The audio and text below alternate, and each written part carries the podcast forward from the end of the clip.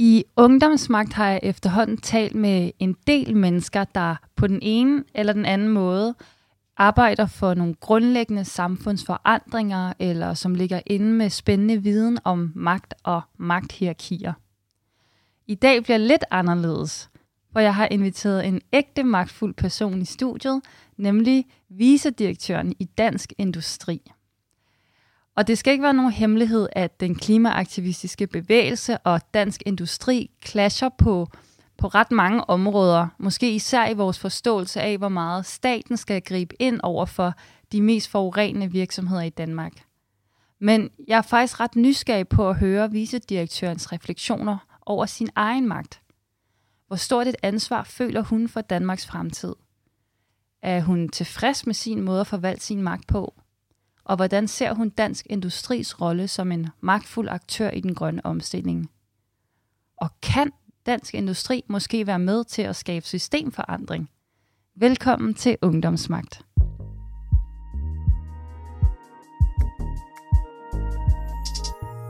Unge har alt for lidt indflydelse i dagens samfund. I hvert fald, hvis du spørger mig. Mit navn er Esther Keldahl, og jeg er sammen med Ungdomsbyrået på en mission – Missionen er at sikre unge mere magt. For jeg ønsker forandring, og det kræver magt. Derfor vil jeg undersøge begrebet ud fra forskellige vinkler.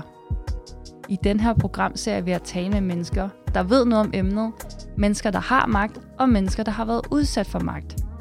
Alt sammen for at finde ud af, hvordan vi unge kan få mere magt i samfundet.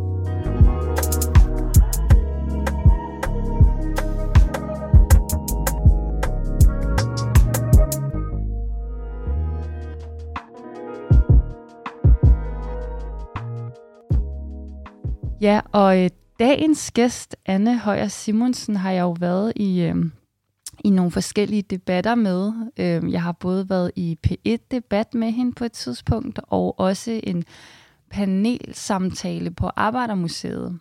Og øh, jeg blev faktisk ret... Øh, det er noget, der virkelig har gjort indtryk på mig, var, at da jeg var i P1-debat, øh, der, øh, der, der, der tog hun fat i mig bagefter og sagde, at hun næsten var lidt ærgerlig over, at jeg ikke havde lavet mere øh, økonomisk vækstkritik, for hun havde glædet sig til at tale med mig om det, og ville egentlig også gerne generelt sådan have en, en større samtale med klimabevægelsen om vores syn på økonomisk vækst og hvor vi skal hen. Så øh, det tænker jeg da helt sikkert, at øh, vi også skal have tid til at, at tale om i dag, måske i den sidste del af, af afsnittet. Men først så skal vi også lige lære lidt mere om, hvad, hvad en visedirektør er, og hvad Dansk Industri egentlig overhovedet er for en organisation. Så øhm, velkommen til Ungdomsmagt.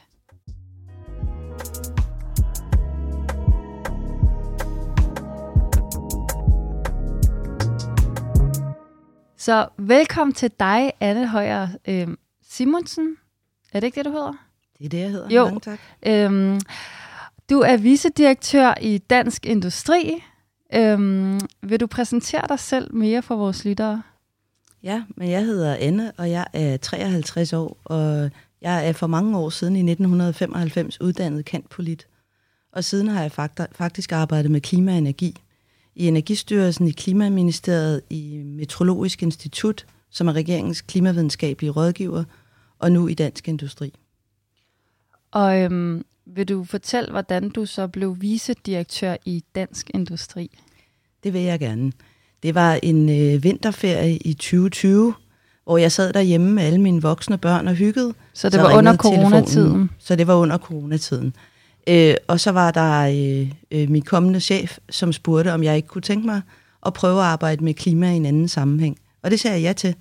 Fordi mange af de forandringer, vi skal lave i praksis, øh, det er faktisk virksomhederne, der både skal udvikle løsningerne, men også skifte til grønnere energi og andet. Så jeg tænkte, det er simpelthen på tide, jeg kommer ud på den side af opgaven. Så du blev faktisk specifikt hentet ind for at, at, at, at sådan arbejde med klima i dansk industri? Det gjorde jeg.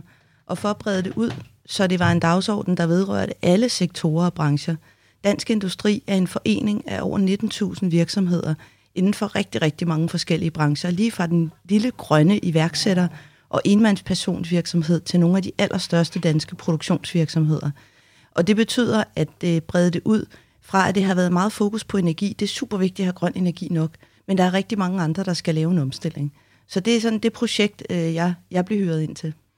Ja, og, og klimakrisen er jo i meget høj grad en samfundskrise, så jeg er helt enig i, at det er et meget, meget større emne end bare energi, selvom at når man kigger på sammensætning, eller hvad der skaber, eller årsag til den alt for meget CO2 i atmosfæren, så kommer det jo meget sådan fra afbrænding af fossile brændsler, men sådan de kæder, der fører til det, er jo bare mega komplekse. Ja, og der er en vigtig pointe jo, at for at vi kan bruge grøn energi, skal den findes. Og vi er slet ikke færdige, men vi er godt i gang. Men det er også et projekt at få de andre sektorer til at benytte sig af det. Helt bestemt. Øhm, vil du sige, at du sådan er, er, er glad for dit job? Ja, det er Altså, der har jo været nogle fantastiske uger her, øh, de seneste uger, hvor der er indgået nogle grønne aftaler, blandt andet om grøn skattereform for industrien, og øh, udbygning af grøn varme, grøn gas og, øh, og vedvarende energi. Og det er nogle milepæle, som betyder helt utrolig meget i min verden. Når man har en bred politisk enighed, så er der en ramme, som er, ikke bliver anfægtet mere, og så handler det om at få det gjort. Så øh, lige nu er jeg en meget glad visdirektør for klima i Dansk Industri. Fedt. Øhm, nu skal vi hen til magtstatusen, så til at starte med, hvad er magt for dig, Anne Højer Simonsen? Altså magt for mig, det er ansvar. Øh, og afmagt for mig, det er manglende evne til at foretage sig noget.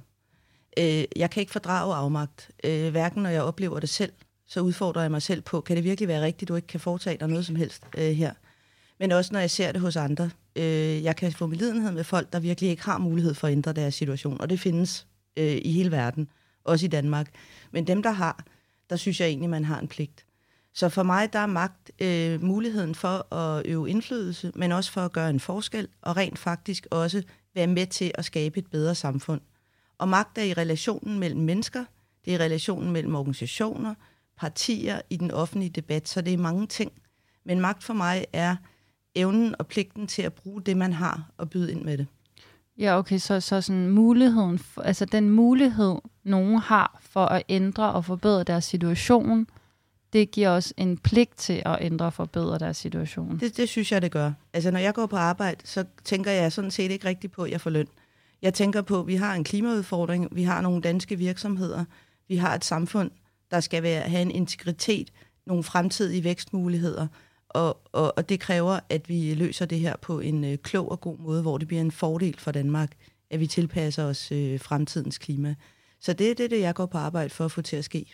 Mm. Altså jeg tænker jo umiddelbart, at det bliver en fordel for Danmark, ligegyldigt hvordan vi øh, reducerer vores CO2-udledning stort set, fordi at alt, hvad der kan være med til at bekæmpe klimakrisen, er en, er en fordel for alle. Men det er klart, at vejen derhen og hvor meget sådan retfærdighed man har med i sine overvejelser. Det er jo selvfølgelig enormt vigtigt også. Øhm, så måske har du lidt svaret på det, men hvornår føler du dig magtfuld? Det gør jeg, når jeg, øh, kan man sige, øh, bliver taget alvorligt og kommer med noget, kan man sige, kvalitativt input, som kan bruges. Det kan være i politiske forhandlingsprocesser, det kan være internt i øh, dansk industri, det kan være i forhold til dialogen med for eksempel dig nu, at, øh, at forklare, hvordan kan man sige, man kan komme fremad her. Altså klima handler rigtig meget om at handle. Øh, og det er ikke altid, at man kan få det bedste. Vi er måske ikke enige om, hvad det bedste er, men vi er enige om, at der skal ske noget. Det er jeg ikke i tvivl om. Øh, og og der, der, der er jeg meget på den linje, hvor at det handler om at drive det fremad og få taget nogle beslutninger, og så må man vende tilbage til det igen, for i mellemtiden sker der faktisk ingenting, hvis man ikke træffer beslutninger. Det er rigtigt, og det er jo noget, vi har været meget frustreret over lang tid i, i klima den klimaaktivistiske bevægelse, og måske også inden vi fik organiseret os i, i fællesskaber, i de her nye fællesskaber, der opstod sådan i 2018 og frem efter. Den der oplevelse af, at der bare ikke blev taget nogle beslutninger fra politisk hold, det var meget, meget, meget hårdt og, og, og ligesom bevidende. Øhm, hvornår føler du, at du slet ikke har nogen magt? Altså det oplever jeg, hvis der foregår, kan man sige, en, en historiefortælling, som vi ikke har indflydelse på, for eksempel i dansk industri. Det er meget sjældent, det sker, for man kan altid finde på noget. Så kan jeg føle afmagt øh, som øh, privatperson, hvis der sker et eller andet, øh, jeg ikke kan gøre noget ved. Jeg havde et eksempel med min søn, der øh, han er tømmer, øh, som fik et skulderproblem, og så fik jeg at vide, at der var, jeg ved ikke hvor mange uger, til at han kunne blive scannet på et sygehus, og han kunne faktisk ikke bevæge armen. der følte jeg afmagt. Men selvfølgelig handlede jeg og fandt på en anden løsning. Øh, men men det, det er sådan nogle situationer, hvor jeg kort kan blive ramt af, kan jeg virkelig ikke gøre noget øh, for at gøre det her bedre. Men det er sjældent, at jeg oplever det. Det, at jeg ikke får ret, eller at jeg ikke kan gøre det, jeg vil i min organisation, fordi der er nogen, der synes, vi skal gøre noget andet, eller at man politisk vælger at gøre noget andet på nogle punkter, end, end vi måske synes, man skal. Det oplever jeg ikke som, som afmagt. Altså, når man er med på banen og med i spillet, så vinder man jo ikke hver gang. Det er ikke meningen. Vores demokrati er jo ting, der brydes. Men det, at man er der og bliver taget alvorligt, det er, det, det er tilstrækkeligt. Og jeg kunne godt tænke mig at vende tilbage til det her, du nævner, men når, når der er nogle historier, som ligesom på en eller anden måde, du ikke synes, at du kan se din organisation i, eller hvad var det, du nævnte i starten? Vil du, vil du komme med et eksempel på det? Ja, altså, øh, der er jo nogen, der på et tidspunkt gik rundt og sang sange om, at dansk industri er noget sortsvineri eller sådan noget, og, øh, øh, og der er det sådan, at det er det ikke. Det, det er simpelthen objektivt ukorrekt. Øh, og hvordan imødegår man det? Det gør man jo selvfølgelig med oplysning, men også ved at tage dialogen med de forskellige, men i sekundet kan du ikke gøre så meget ved det. Øh, så vil jeg sige, at øh, det handler jo også rigtig meget om at tage dialog. Altså en af de mest opmuntrende ting, der er sket for mig i mange år, er faktisk, at ungdommen organiserer sig. Både omkring klima, men faktisk også andre vigtige spørgsmål. hvis jeg lærlinge oprører en række andre ting. For det er helt utrolig vigtigt for os alle sammen, at vi har en engageret ungdom. Øh, man kan ikke gøre præcis som ungdommen foreslår. Det, det lader sig ikke gøre i et demokrati. Det skal Hvorfor ligesom også ikke? igennem. Hvorfor ikke? Fordi at hvis man kan lade en gruppe bestemme, øh, hvad ville det så være for et samfund, vi havde? Nu kan man sige, du tænker måske, hvis de unge bestemte det hele, ville alt være godt. Men hvad nu, hvis nogen bestemte, at, at der var nogle ting, vi ikke måtte, som er vigtige for os, for eksempel have ytringsfrihed og andet. Så vi har jo et politisk system, hvor vi vælger politikerne. Så det er fint at prøve at påvirke dem. Men man kan ikke bare antage, at ens egen løsning er den eneste rigtige. Øhm. Men vi, i, for eksempel i klimabevægelsen, og det kan vi også snakke om lidt senere i, øhm, i programmet, men der kæmper vi jo rigtig meget for, at, øh, at det her øh, klimaborgerting, vi har i Danmark, som er en, en repræsentativt øh, gruppe, altså 100 borgere, som på forskellige måder sådan nogenlunde øh, er repræsentativ for Danmarks sammensætning af folk på alder og uddannelsesbaggrund og køn og hvor man bor henne osv., øh, at de kan sidde og netop tage beslutninger på vegne af, eller komme med, med, altså sidde i lang tid og have nogle lange, meget informerede og rolige og respektfulde samtaler om, hvad, hvilken retning samfundet skal hen. Og der kan vi jo blandt andet se, at, at det klimaborting, vi har haft, øh, kommer med nogle meget mere progressive forslag, end det vores regering for eksempel, eller de politikere, der er blevet valgt, kommer med, når det gælder klima. Og der, kunne vi, der kæmper vi jo blandt andet for, at det her klimaborgerting får et reelt mandat, altså at de kan, når de anbefalinger, de kommer med, de på en eller anden måde skal tages op, måske af Folketinget, der så skal stemme om dem. Fordi lige nu er det bare Dan Jørgensen, der skal komme med en eller anden sådan udtalelse om dem. Og det er jo helt vildt ærgerligt. Så faktisk at jeg er faktisk enig i, at det ikke er godt, at der er én samfundsgruppe, der skal bestemme noget på vegne af alle andre, fordi man har altid sine blind spots, men der er en rigtig stor værdi at få en meget bredere ligesom, befolkningsgruppe til at, at give input. Altså, det bliver vi ikke uenige om. Det er helt utrolig vigtigt. Og altså, jeg er glad for, at vi er enige om, at det ikke er sådan, at noget af klimaborgertinget beslutter, så skal være lov. Altså, der har vi et system, der skal igennem. Men det kan, man kan jo arbejde for, at det, skal, at det skal behandles på en anden måde i de politiske processer. Det er jo muligt at stille forslag om. Og der er jo et instrument nu, som ikke var der, da jeg var embedsmand, og da jeg var yngre, nemlig borgerforslag. Og det er jo ikke småting, der har været op til behandling i Folketinget. Det kræver 50.000 underskrifter. Så, så det er jo også et spørgsmål om, kan man sige, kan man inden for de demokratiske spilleregler faktisk få fremmet, at de øh, interesser, ønsker, forslag, man har, bliver taget alvorligt. Og så kan man jo arbejde på, at, øh, at, at, at man skal behandle klimaborgertingets forslag på en anden måde, hvor der er en mere struktureret proces. Det, der, der kan I jo lave et konkret forslag øh, om det. Og det synes jeg vil være helt på sin plads, fordi det er ligesom inden for den spillebane, hvor vores samfund fungerer. Og så er det jo ikke altid, at det man kan sige, at vi alle sammen er lykkelige, når der bliver truffet brede beslutninger, gennemført lovforslag og lavet brede forlig på Christiansborg. Men det vi ved, det er, at interesserne har været afvejet, og det er dem, de fineste, vi har til det, det er de folkevalgte. Så jeg synes, at I skal tænke i at spille op af det system. Øhm. Ja, men jeg tror bare netop det der med, at interesserne bliver afvejet, af, afvejet at, at det vi oplever er, at det ikke nødvendigvis, det ikke afspejler blandt andet det, som Klimaborgertinget ønsker for Danmark, fordi der kommer nogle andre interesser i spil, som jo er ja, industriens interesser og, og måske lidt mere borgerlige interesser, som desværre ofte øh, tit trækker i håndbremsen i forhold til at lave sådan ambitiøse klimapolitiske tiltag. Og der, der kan man i hvert fald godt, når man står ligesom og oplever det udenfra, at være sådan, fuck, hvorfor skal alle de her andre interesser, som ikke nødvendigvis er det, som sådan, ja, øh, den sådan brede befolkning egentlig ønsker. Hvorfor skal de have så meget magt? Men det kan vi tale om øh, lige om lidt her, øh, når vi går rigtigt i gang med interviewet. Nu kan jeg allerede mærke, der går, der går, der går, går lidt debat i den, men, men det er jo fint nok. Altså, ja.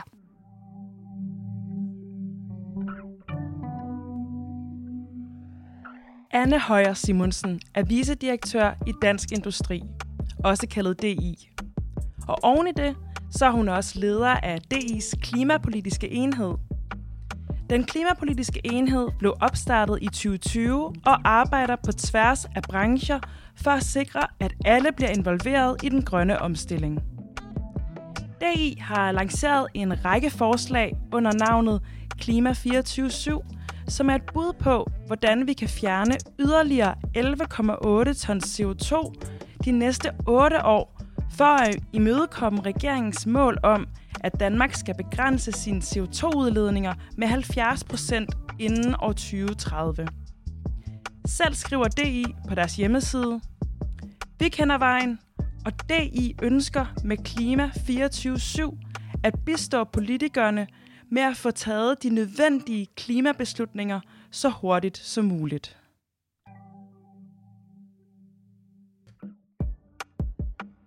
Vi har Anne Højer øh, Simonsen, der er vicedirektør i Dansk Industri i studiet til en samtale om Dansk Industris rolle i, i, i Danmark som en magt, magtinstitution, og, og selvfølgelig også Anne Højer Simonsens magt som vicedirektør. Men nu skal vi lige få det helt på plads for lytterne, og i virkeligheden også for mig. Hvad er Dansk Industri? Dansk Industri det er en forening af 19.000 virksomheder, fra det allermindste grønne iværksættere og håndværkervirksomheder til nogle af Danmarks store industriikoner, øh, der laver grøn energi, energieffektivisering og en masse andre ting. Det er fødevarevirksomheder, det er transport, det er life science, vi har biosolutions, vi har en meget, meget bred vifte af virksomheder. Og det vi øh, øh, står på, det er dels at være arbejdsgiverorganisation for en, en største part af de virksomheder, men så også for politisk interessevaretagelse. Så det er ikke sådan, at vi bare sidder og opfinder det, vi synes. Okay, så i både... Øh, altså, hvad er egentlig helt præcis jeres rolle over for de her virksomheder? Altså ikke den politiske del, men som, som medlem af Dansk Industri. Hvad, hvad får man ud af det? Altså, hvis du, er en, hvis du er en virksomhed, så har du brug for at have en arbejdsgiverorganisation, der for eksempel øh, er overenskomstbærende. Og hvad øh, betyder det? Det betyder, det vil du, du skal følge med næste forår, så er der overenskomstforhandlinger. Og der er en lang række virksomheder, hvor at dansk industri jo forhandler på vegne af dem. Så er der forhandlingsudvalg med forskellige repræsentanter for virksomheder, øh, som forhandler over for fagbevægelsen. Og det er hele det, vi kalder det danske trepartssystem. Så man er ligesom nødt til at have sådan en, kan man sige. Okay, så bare lige så, så lytter det, med, at der er en fagbevægelse, der er med til at forhandle selve arbejdernes vilkår, og så er der dansk industri, der er med til at at forhandle virksomhedernes ja, vilkår. Arbejde, arbejdsgivernes vilkår. Ja. Og så har du, når man så snakker om trepart, så har du så regeringen. Det laver man i nogle tilfælde. Det kan du også se på en lang række politikområder, øh, hvor det ikke lige handler om overenskomster. Så hjælper vi dem med de øh, problemer, der opstår, når man har en virksomhed. Det kan være personale, jure, det kan være arbejdskraft. Vi udbyder kurser og sådan noget. Så det er noget, der ligesom ligger udenfor, man kan sige, den politiske interessevaretagelse af dansk øh, fødevarepolitik, klimapolitik, transportpolitik, eller hvad det nu måtte være. Og, og hvad så med den her politiske interessevaretagelse? Hvordan, hvordan foregår det? Altså det foregår jo helt typisk på den måde, at vi fastlægger nogle mandater i nogle udvalg eller bestyrelser i forskellige brancher. Vi har for eksempel et klimapolitisk udvalg.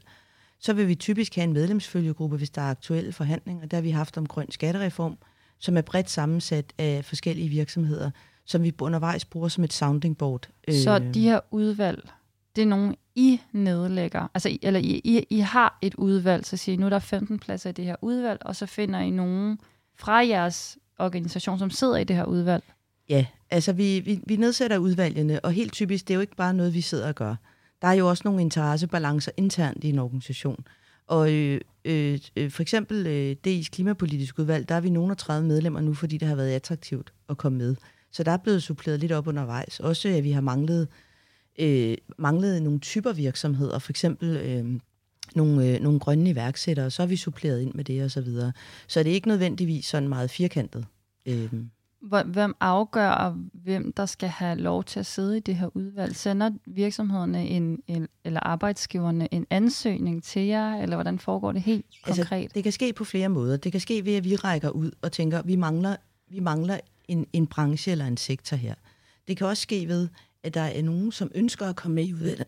De har oplevet, at der foregår noget, de synes er interessant. Det kan også være ved, at vi har jo en valgt ledelse i DI. Det er jo også en demokratisk organisation, altså en hovedbestyrelse og et forretningsudvalg. Det er dem, der i sidste ende bestemmer, hvem der deltager i de her arbejder. Kan have nogle idéer om, hvor vi skal også have den her virksomhed med, øh, og så videre. Så det er ikke sådan et meget firkantet system på den måde. Og det er ikke sådan, at øh, altså det eneste, der egentlig kan beslutte noget i dansk industri, ud over direktionen, som jo har den daglige ledelse, og som mandatet er uddelegeret fra fra den valgte ledelse, det er sådan set den valgte ledelse. Så vi har også et system i DI. Det er ikke bare nogle personer som mig, der sidder og opfinder noget. Øhm. Og, og de her øh, udvalg, som for eksempel jeres klimaudvalg, hvad, hvad, hvad gør, hvad laver det her udvalg? Ja, altså det, har, det er efterhånden halvandet år på banen. Og øh, det vi øh, startede med, det var faktisk at, øh, at få fundet ud af, hvad har DI på de klimapolitiske hylder, og lave et udspil øh, sidste år i juni måned, for ligesom at sige, hvad er det, vi står for klimapolitisk. Og der var jo også ansat omkring grøn skattereform og andet, for ligesom at sige, hvis vi skal prioritere på tværs af hele billedet, hvad er det vigtigste så at få besluttet noget om, sådan inden for en overskuelig tidshorisont. Så har vi øh, øh, diskuteret, øh, for eksempel har vi haft, øh, øh nu, nu vil jeg helst ikke nævne navnen, men både en fra den grønne ungdomsbevægelse Extension Rebellion i udvalget, øh, for at tage en drøftelse af, hvad, hvordan er det, vi kan lytte til hinanden på en ordentlig måde. Øh, det var en øh, rigtig god oplevelse. Der sad jo flere virksomhedsledere øh, og direktører, som havde haft besøg af Extension Rebellion, øh, og, og som egentlig sagde, at øh, vi rigtig gerne snakke men det ville være rigtig fint, hvis de kom ind af fordøren, for de havde faktisk været super bange for, at der skete noget. Det var sådan noget med noget rappelling og sådan noget. Altså, at der var nogen, der kom til skade. Øhm, så har vi øh, haft, øh, det kan være ministre, øh, afdelingschefer fra ministerier, andre politikere. Vi har haft et øh, inden og fortælle og diskutere om aktuelle emner. Øh, og det er jo et meget bredt spektrum af mennesker, der sidder der. Øh, så det er ikke sådan, at alle nødvendigvis er enige i udvalget, men så får vi vendt, vendt tingene på den måde. Og vi har også haft et tema om øh, det finansielle, som er super vigtigt på det grønne område, hvor vi havde øh, Vækstfonden og ATP og den europæiske investeringsbank inden for at sige, jamen, hvad er det egentlig, der foregår? Hvordan er det, virksomhederne kan spejle sig ind i det her, hvis der skal bruges grøn finansiering? Så det er eksempler på, hvad, hvad vi foretager os. Okay, så hvis man gerne vil ind og ligesom have direkte indflydelse på dansk industris øh, klimapolitiske udspil, så er det en god, altså er det en god vej at prøve at, at komme ind og holde et oplæg, eller prøve at se, om man kan blive inviteret ind i det ud, øh, udvalg. Det, det, kan det. Altså det, vi, vi, vi, vi bruger to tredjedel af tiden på vores møder på dialog med omverdenen. Altså hvor der er nogle eksterne inde på en eller anden måde. Øhm, og det, det, har været vigtigt, det har været vigtigt for udvalget. Og det har jo også haft den øh, effekt, kan man sige, at vi har fået en større indsigt i, hvordan vi bliver oplevet. Når der kommer nogen og taler, så har de en, for, altså en forhåndsantagelse om, hvem vi er. Mm. Det kan man høre, og det kan man så drøfte. Og det er faktisk rigtig, rigtig vigtigt. Øhm. Ja, helt sikkert. Ja, det, det kender jeg jo også som klimaaktivist, og der er også tit folk, der har alle mulige antagelser om, hvem jeg er, og hvad jeg mener om alle mulige ting, som jeg ikke nødvendigvis mener. Så, øhm, hvad, hvad vil du sige, sådan dansk industri sådan overordnet set kæmper for? Altså, vi kæmper for et øh, stabilt og sikkert dansk samfund, som øh, er økonomisk velstående, og som lever op til, kan man sige, øh, øh, det, der er behov for på klimaområdet, altså de mål, der er besluttet i Danmark. Det kan man sige, det er den korte version af det. Vi kæmper også for øh, lige konkurrencevilkår, det er ud af landet især. Øh, og øh, vi kæmper også for kan man sige, at det det, der kan besluttes på fællesskabsplan, for eksempel i EU, og som giver mening og giver mere bang for the buck, vil vi gøre det. Der arbejder vi for, at det sker der. Der er for eksempel i nat lige indgået en stor grøn aftale i EU, hvor man får øh, moderniseret EU's CO2-kvotesystem. Det er virkelig, virkelig vigtigt. Øh, man får udfaset gratis kvoter over tid. Man får øh, klimatol øh, ud af EU. Det er ret vigtigt, hvis du har nogle grønne virksomheder i EU, at de ikke står over for ublu, ugrøn konkurrence. Sådan nogle ting. Så det er det, vi laver. Vil du forklare til lytteren de her EU-kvoter, hvad det er? Ja. Det er sådan, der har været i, øh, i over 15 år et system i EU, hvor store CO2-udledere, og det betyder, når man har øh, indfyret kapacitet, hvor man bruger en eller anden form for brændsel på 20 megawatt, det er pænt stort. Det, det, det er decideret industrianlæg og energianlæg. Så skal man have en kvote, der giver tilladelse til at udlede CO2. Øh, reelt er det jo ikke et, øh, altså det er en kvote, men det fungerer som en afgift, og det fungerer som værdipapir og kan handles. Øh, og ideen er jo netop, at, øh, at man reducerer CO2-udledningen der, hvor det er billigst. Og der har man jo historisk haft nogle tildelinger og kvoter, for man kan ikke bare starte sådan et system fra den ene dag til den anden. Man har haft problemer også med at holde prisen op på et fornuftigt niveau, men det der er ved at komme styr på nu.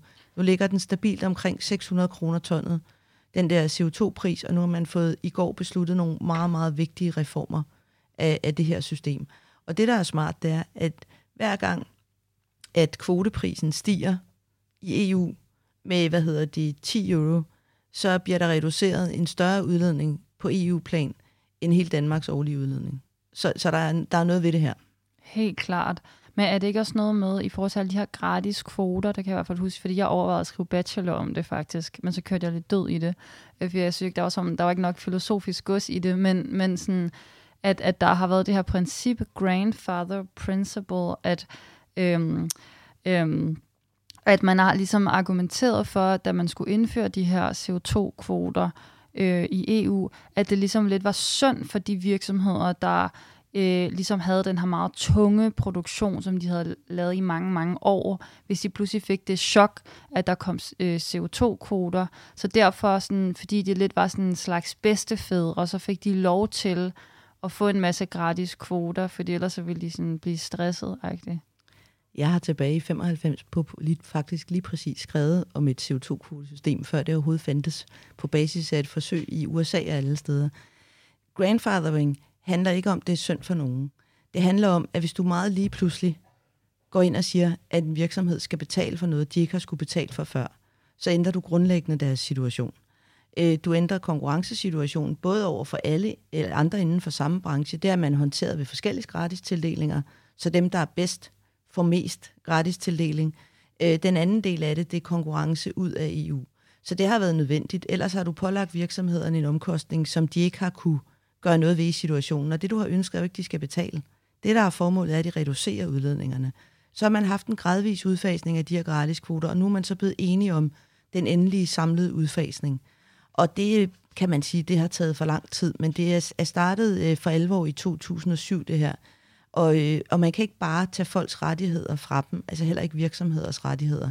Øh, det svarer jo til, at man lige pludselig lagde en enorm skat på den enkelte borger i Danmark. Og hvad så?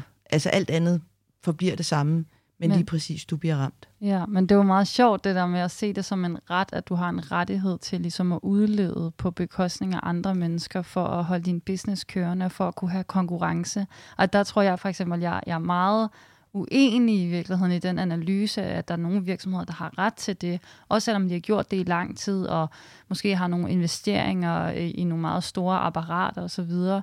så øhm, så har man jo egentlig ikke ret til at, at forurene utrolig meget, øh, bare fordi det, det giver god konkurrence, eller fordi man ikke nødvendigvis har måske været så bevidst om forurenings øh, vold øh, førhen. Men jeg tror, det handler ikke så meget om en ret. Det handler mere om at få sat et system i gang, så det kan komme til at fungere.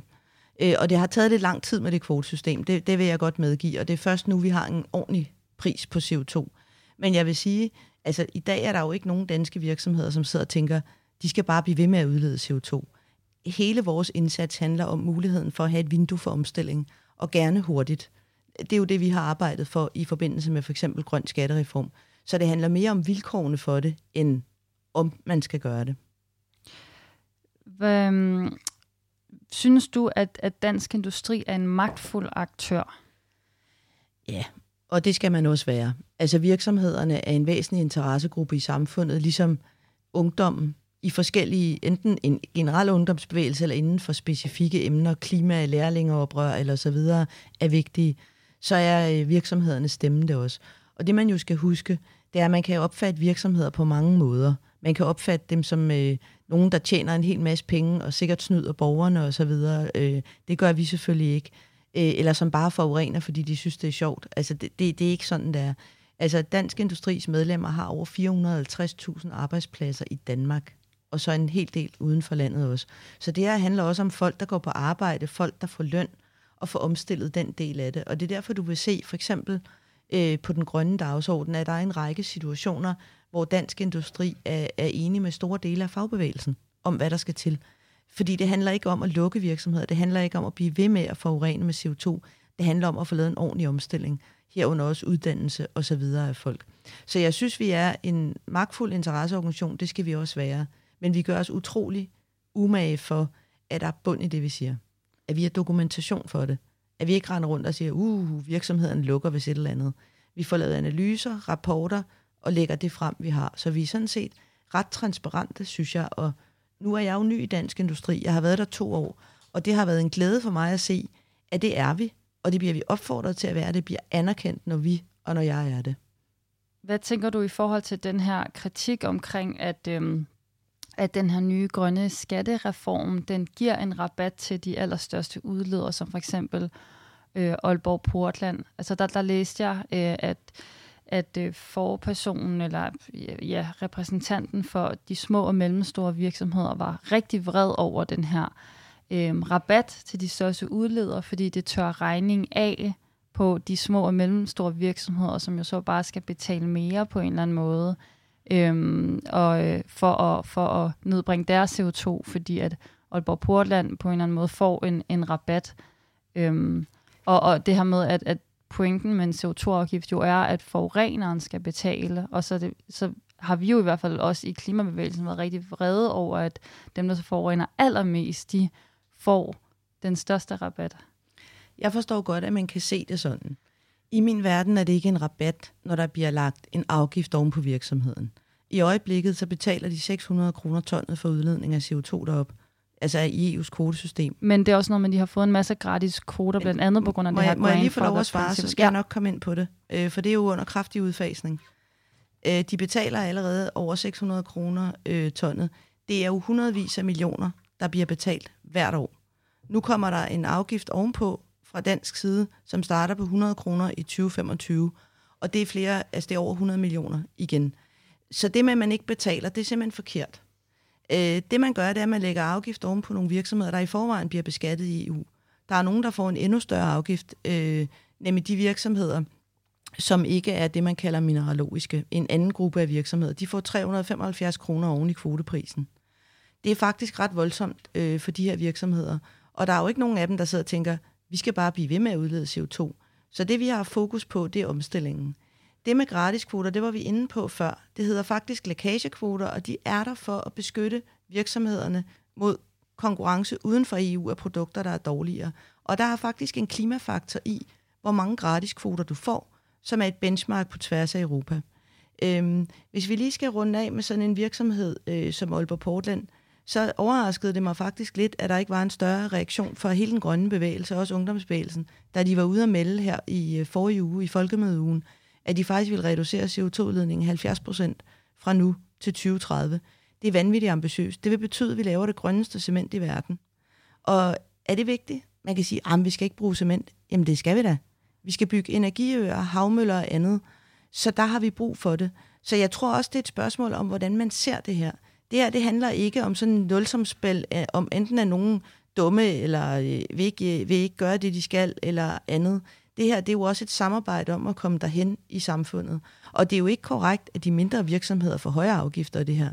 Altså, de, de bliver jo højst indirekte ramt af det her, og hvis du har en ren elforsyning i din produktion eller virksomhed, det kan også være en servicevirksomhed, håndværkervirksomhed, så elen er jo fuldstændig grøn lige om lidt i Danmark, så, så får du jo ikke en afgift.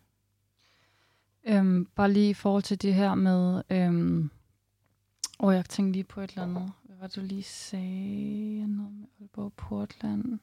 Nå jo, det her med den 70% CO2-reduktion, er det sådan absolut set, altså overordnet set for hele virksomheden, at deres samlede øh, udledninger skal, øh, skal aftage med 70%, eller er det relativt set per produceret ton cement?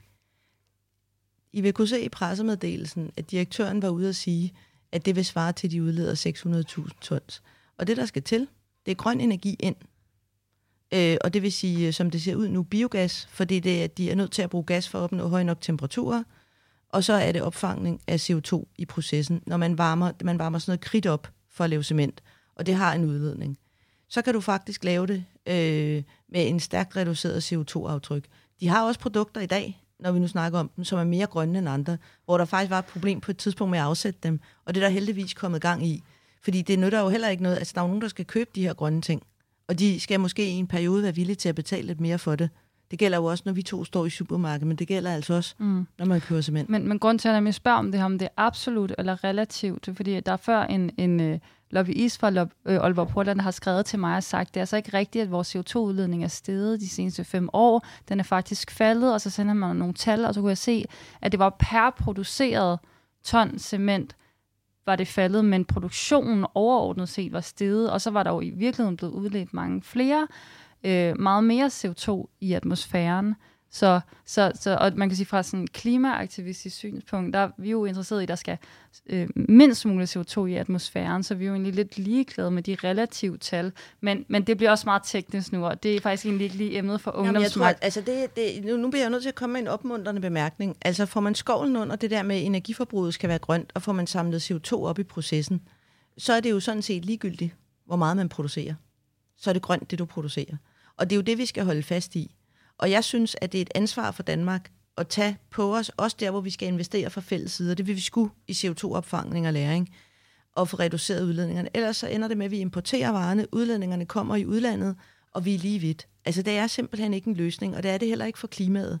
Så vi må tage de her svære debatter, og jeg synes faktisk, både Aalborg Portland, men også Dansk Industri har været i det her, hvor vi har været under meget stærk beskydning, og faktisk forsøgt hele vejen igennem at være konstruktive og pege, pege på, hvad løsningerne er. Og det synes jeg faktisk er klimamæssigt det rigtige at gøre. Jamen, det er sjovt, fordi Klimarådet mener, at det skal være en ensartet øh, afgift, og den samme, der gælder for alle danske virksomheder, som er 1.500 kroner. Så de har i hvert fald en anden holdning til, hvad der er godt for klimaet. Men, men, så ja, så, men det, jeg synes bare, det er ret spændende, at man kan have meget forskellige holdninger til, hvad der er det gode for klimaet.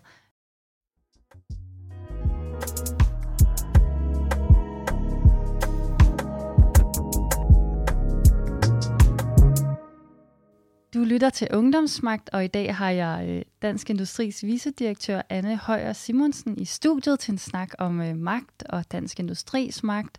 Og nu skal vi, øh, nu skal vi tale lidt om, øh, hvordan ja, man, man bruger sådan en magt som vicedirektør. Og øh, ja, du er jo så, som jeg har sagt mange gange nu, vicedirektør i den her ret magtfulde organisation Dansk Industri i en meget afgørende tid i, i verden. Øh, det, det kan vi helt sikkert være enige om. Ifølge FN's klimapanels nyeste rapport, øh, det er jo den her gruppe forskere fra hele verden, der laver et, et, et ligesom sammenkår af al den forskning, der er blevet lavet siden sidste rapport øh, på klimaområdet. Den, øh, den nyeste rapport udkom den 4. april. Der skal vi halvere de globale udledninger af CO2 inden for 8 år, øh, hvis vi skal nå målet for Paris-aftalen. Det er rimelig serious. Øh, og de øh, skriver også i deres rapport, at der skal systemforandring i, i alle sektorer, hvis vi skal nå de her mål. Øhm, og, øhm, og der kan jeg huske, da vi var i den her panelsamtale i, øh, i Arbejdermuseet for nogle måneder siden, der sagde du på et tidspunkt sådan, jamen vi får jo alle sammen løn for at mene det, vi mener her i, i panelet, hvor at... Øh, at, øh, at man kan sige, ja, jeg får jo løn for at være med i en paneldebat, eller jeg, jeg tager jo også et honorar for at tage ud og holde foredrag eller lave workshops, men der, jeg bliver jo ikke betalt for at have den holdning, jeg har. Øhm, men, men der kunne jeg godt tænke mig at høre dine refleksioner over det at finde balancen mellem det at ja, få løn for noget og have en karriere, og så kæmpe for noget, der virkelig betyder noget i det store billede, og, og måske også nogle gange går øh, clasher med nogle af de interesser, man får løn for. Hvad tænker du om det? Altså, jeg husker godt det øjeblik i paneldebatten, og grunden til, at jeg sagde det, var, at det var som om, at dansk industri var de eneste, der ligesom havde sådan en, øh, en grundlæggende fælles mening, vi kæmpede for. Det er jo ikke rigtigt. Du er jo en del af klimabevægelsen. Søren Ægge deltog, han er en del af enhedslisten. Det er jo også nogle systemer på en eller anden måde, så det var det, det handlede om. Altså, jeg, jeg, øh, jeg har ikke noget problem med at få løn for det, jeg laver, fordi jeg mener i ramme alvor, at vi trækker verden i den rigtige retning. Det, man mener i, IPCC, som det her klimapanel øh, øh, øh, hedder, med de drastiske forandringer, det er jo også, at vi skal have grøn energi. Det der jo i Danmark er det jo noget, hvor vi virkelig er on track. Altså vi er ambitiøse, og vi skal have fart på, og vi skal implementere i stor stil nu, hvis vi skal have nok øh, grøn energi. Men vi er der dog. Det er der jo andre, der ikke er. Det næste er jo, at den skal være tilgængelig, hvis folk, altså det er nok ikke realistisk at forestille sig, at folk ikke kører i biler i 2030. Så vi skal på en eller anden måde have grønnet dem. Det kan være elbiler og andre ting. Det gælder industriprocesser osv. Og, og der mener jeg faktisk, at også hvis man er klimaaktivist, er der enormt stor grund til at glæde sig over øh, aftalerne fra fredag og lørdag, både om grøn skattereform, grøn fond, øh, der er noget transport, og så er der ikke mindst en kæmpe grøn udbygning af vedvarende energi og grøn gas og grøn varme til husholdningerne, fordi det er jo der, vi gør forskellen. Og så kan man være enig og uenig i dele af det og diskutere, hvor høje afgifterne skal være, men det, det handler om, det er, at der er et bredt flertal i Folketinget, fem partier, der står bag det her. Og det må man, altså der må man som dansker med tillid til det demokratiske system sige, okay, det er i hvert fald et markant skridt fremad at anerkende det. Så kan det godt være, at du kunne ønske dig noget anderledes.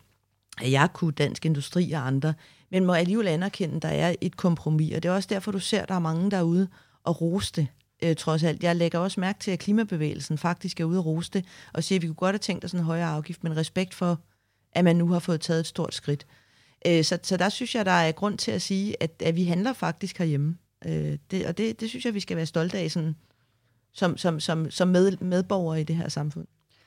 Mm, hvad tænker du sådan, altså man kan sige, dansk industri, ja, det er jo sindssygt mange tusindvis af virksomheder, og der er jo nogen, der jo er sådan, ja, helt klart frontrunners på grøn omstilling, og virkelig, øh, ah, måske deres DNA er virkelig at bidrage til omstilling, men så er der jo også nogle virksomheder og industrier, der altså er meget tunge, kan man sige, og, og ikke er med til at ligesom kæmpe for den grønne omstilling. Øhm, synes du nogle gange, at det sådan er øhm, etisk udfordrende at have en stilling, hvor du også skal beskytte øhm, interesser hos de industrier, der øh, faktisk forværer klimakrisen?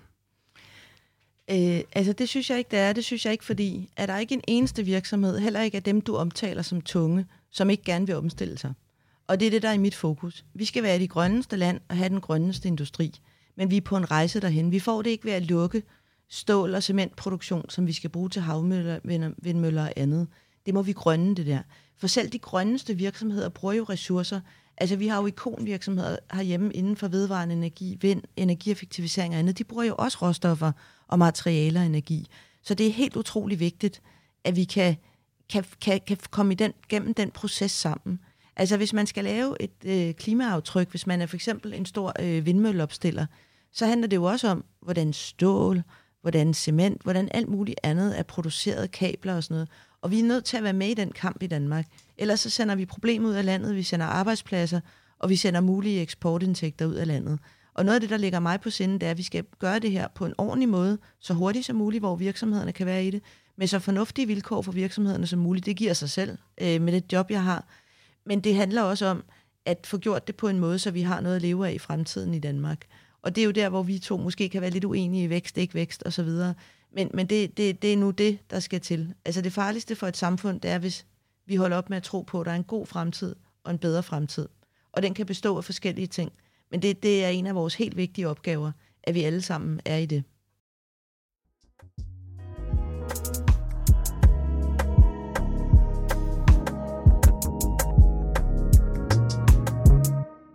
Ja, nu er vi faktisk ved at være nået til sidste del af interviewet, som også skal handle om, om vejen frem, og derfor synes jeg også, det var en rigtig oplagt sted at gå videre nu, øh, fordi at der er jo rigtig mange øh, akademikere og grønne økonomer og klimaaktivister, mig selv inklusiv, der jo mener, at vi skal arbejde for et samfund uden økonomisk vækst. Øh, Øh, eller i hvert fald et samfund, som er uafhængig af økonomisk vækst, hvor det ikke ligesom er væksten og velstanden og konkurrence og eksport, der ligesom er de, den, det drivende kraft og det drivende succesparameter. Øhm, og det betyder jo, at der er, det betyder jo helt konkret, at produktionen skal, skal ned øhm, i rigtig, rigtig mange brancher, fordi at ja, det kan godt være, at man måske kan omstille energisystemet, så den energi, der bliver brugt i produktionen, er grøn. Øhm, men man kommer jo ikke til at kunne undgå at skulle bruge flere ressourcer. For eksempel Aalborg Portland skal jo også ud og, og hente sand og grus ind i deres produktion, og det opstår jo ikke ud af ingenting, så der er jo stadig et ressourcespørgsmål der. Øhm, og, øh, og, og, og der tænker jeg nemlig også, fordi du nævner det her med, at vi skal jo bruge stål og beton til at bygge de her vindmøllefundamenter og, og øh, fundamenter for energiø, og det, det synes jeg også er, er vigtigt, at vi er sådan pragmatiske i forhold til, at vi også får bygget den infrastruktur, der skal være med til at gøre vores samfund grønnere. Men vi skal jo stoppe med at, at, at bygge så mange kontorbygninger og alle mulige bygninger, udvidelse af Aarhus Havn og hvad ved jeg, som kommer til at tage rigtig meget cement med sig. Så alt det andet byggeri, som godt kan undvære, som ikke er med til at drive den grønne omstilling, men som bare er byggeri for, at, at nogle bygherrer kan, kan tjene penge, det skal jo i virkeligheden helt stoppes, hvis vi skal halvere de globale CO2-udledninger inden for otte år. Hvad tænker du om hele den her sådan, øh, modvækstbevægelse, øh, som, som får mere og mere tilslutning? Altså jeg tænker, at det med, at der ikke er nogen vækst, det betyder, at man kagen ikke bliver større, og man hele tiden skal dele som det samme. Jeg har ikke set eksempler på samfund, der på nogen måde har haft gavn af det. Det vil føre til kampe mellem forskellige grupper om, hvem der skal have hvad. Jeg tror ikke, det vil løse kan man sige, spørgsmålet. Når jeg, når jeg så har den holdning, så må det også være sådan, at de løsninger, vi laver, skal være bedre end dem, vi har. Og du peger jo på noget helt centralt. Altså, det grønne omstilling er meget mere end klima. Det er også brugen af ressourcerne, øh, cirkulær økonomi osv. Og det er jo også et forretningsområde for virksomheder. Vi har nogle pivskarpe virksomheder herhjemme, som er i stand til at fremstille produkter, det kan være elektronisk eller andet, som kan fuldstændig dekomponeres helt ned til råstofferne bagefter mineralerne. Der er virksomheder, der tager sig af affaldssortering osv. Så, videre. så vi skal gøre det sådan, at ressourcerne og mineraler og råstoffer kan recirkuleres. Jeg tror, vi får en knaphed på nogle af de her ting i væksten. Vi har set det lidt med, med mikrochip og andet. Ja, som der er jo allerede nogle globale forsyningskæder, ja. der er i gang med at bryde sammen, fordi ja. der mangler simpelthen forsyninger, øh, fordi der er ja, svært ved at tilgå miner på grund af tørke og sådan noget.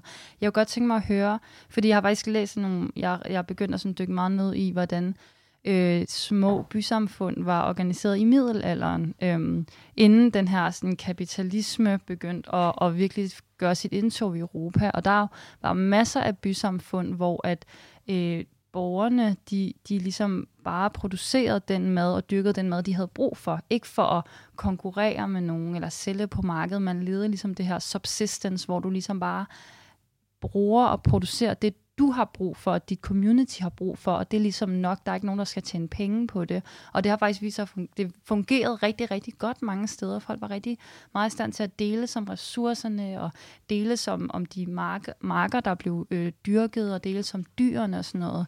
Så jeg er faktisk ikke helt enig i, at det vil føre til, at alle kæmper om ressourcerne, hvis bare det ligesom er organiseret godt nok. Altså, det findes jo også i dag. Øh, og i min verden, så handler det i høj grad om afmagt. Øh, hvis vi ser på, kan man sige, hvordan verden ser ud, og du lever i en landsby, hvor du kan få det til at løbe rundt, så er du utrolig sårbar for, hvis alle andre ikke gør det samme og kommer. Det er jo det, vi ser rundt om i verden nu. Så jeg tror simpelthen ikke på den model. Og jeg tror heller ikke, vi kan rulle baglæns. Jeg tror på, at vi skal have langt mere lokalt produceret, lokalt engagement osv. Jeg er jo selv engageret i de lokalsamfund, jeg er en del af. Men jeg tror ikke, det er det ene eller det andet. Og menneskeheden har jo også en størrelse nu, eller et antal på kloden, at det med at brødføde folk, det er jo også ved at blive altså et reelt problem. Ja, og der skal vi netop spare på pladsen og spare på de ressourcer, der er. Ja. Det er jo blandt andet, blandt andet derfor, der også, vi er nødt til at reducere kødproduktion helt vanvittigt meget, for det tager så meget af vores fælles plads, hvis vi skal brødføde så mange mennesker. Og det er meget bedre, at vi bruger pladsen på at, at producere plante, planteproteiner. Det, det, det er jeg ikke nødvendigvis enig i, men min pointe her er, at det er ikke sikkert, at al mad kan dyrkes der, hvor mennesker bor. Så hvad gør de landsbyer og bysamfund? Hvor du ikke kan dyrke noget. De vil også findes. Så vi er nødt til at tænke på en anden måde. Vi er nødt til at handle med hinanden og have forbindelser med hinanden, tror jeg, for at have en, kan man sige, en menneskehed, der trives. Hele debatten om, hvordan vi producerer ting og sådan noget, er super vigtig. Men det er ikke et spørgsmål om enten kød eller noget andet i min verden. Det handler også om, hvad det er for noget kød, hvordan vi producerer det. Det handler det jo også om øh, for planterne. Og et af dilemmaerne, der for eksempel er omkring klima, det er, at du får et større udbytte, hvis du ikke producerer økologisk. Det er et dilemma. Det er noget med arealer, det er noget med, hvor mange mennesker skal vi brødføde. Så vi står over for nogle rigtig svære ting, hvor alt det gode, øh, vi sådan, sammen gerne vil, og måske også nogle af de ting, du lægger væk på, også kræver en afvejning for at finde ud af, hvordan er det egentlig, vi, vi løser det her. Så jeg tror, jeg tror, som jeg sagde i den tidligere afdeling af interviewet, det er helt afgørende for mennesker, det er, at der er udsigt til en bedre fremtid. En ting er for dig selv, men det vigtigste er for dine børn. Ellers får du urolige samfund, du får alle mulige problemer, som ingen kan have interesse i. Altså, øh, så derfor så tænker jeg faktisk, at, at det der med vækst, håndteret på den rigtige måde, det har jo været en opskrift, som sådan set har skabt nogle, nogle relativt fornuftige samfund i min verden. Ja, men det, der vil jeg, jo, jeg jo så at det er sket på bekostning af, af planeten og på bekostning af biodiversiteten og også øh, underbetalt arbejdskraft andre steder, for at nogen ligesom kan tjene penge og få vækst. Men vi har desværre ikke mere tid, så jeg vil sige tak for, at øh, du stillede op i dag, Anne Høj Simonsen. Det var en spændende samtale, og øh, jeg håber, at vores lytter også har, øh, har ligesom fået en, en meget god idé om, hvordan vi også nogle gange ser tingene forskelligt, men forhåbentlig begge to ønsker, at vi kan få skabt en bedre verden. Øhm, ja, og så spørgsmålet om det så skal være med eller uden vækst. Jeg vil jo mene, at vi ikke skal have noget økonomisk vækst, fordi det så man er for farlig en kurs at gå på. Og, og du mener jo så, at det er vi faktisk nødt til, fordi det måske kan være farligt, hvis vi ikke har vækst, fordi at der så bliver kamp om, om den kage, der ikke bliver større. Øhm, ja, men uh, tak fordi du var med i dag. Og mange tak, fordi vi måtte være med. Det var en fornøjelse at have en god dialog. I lige måde.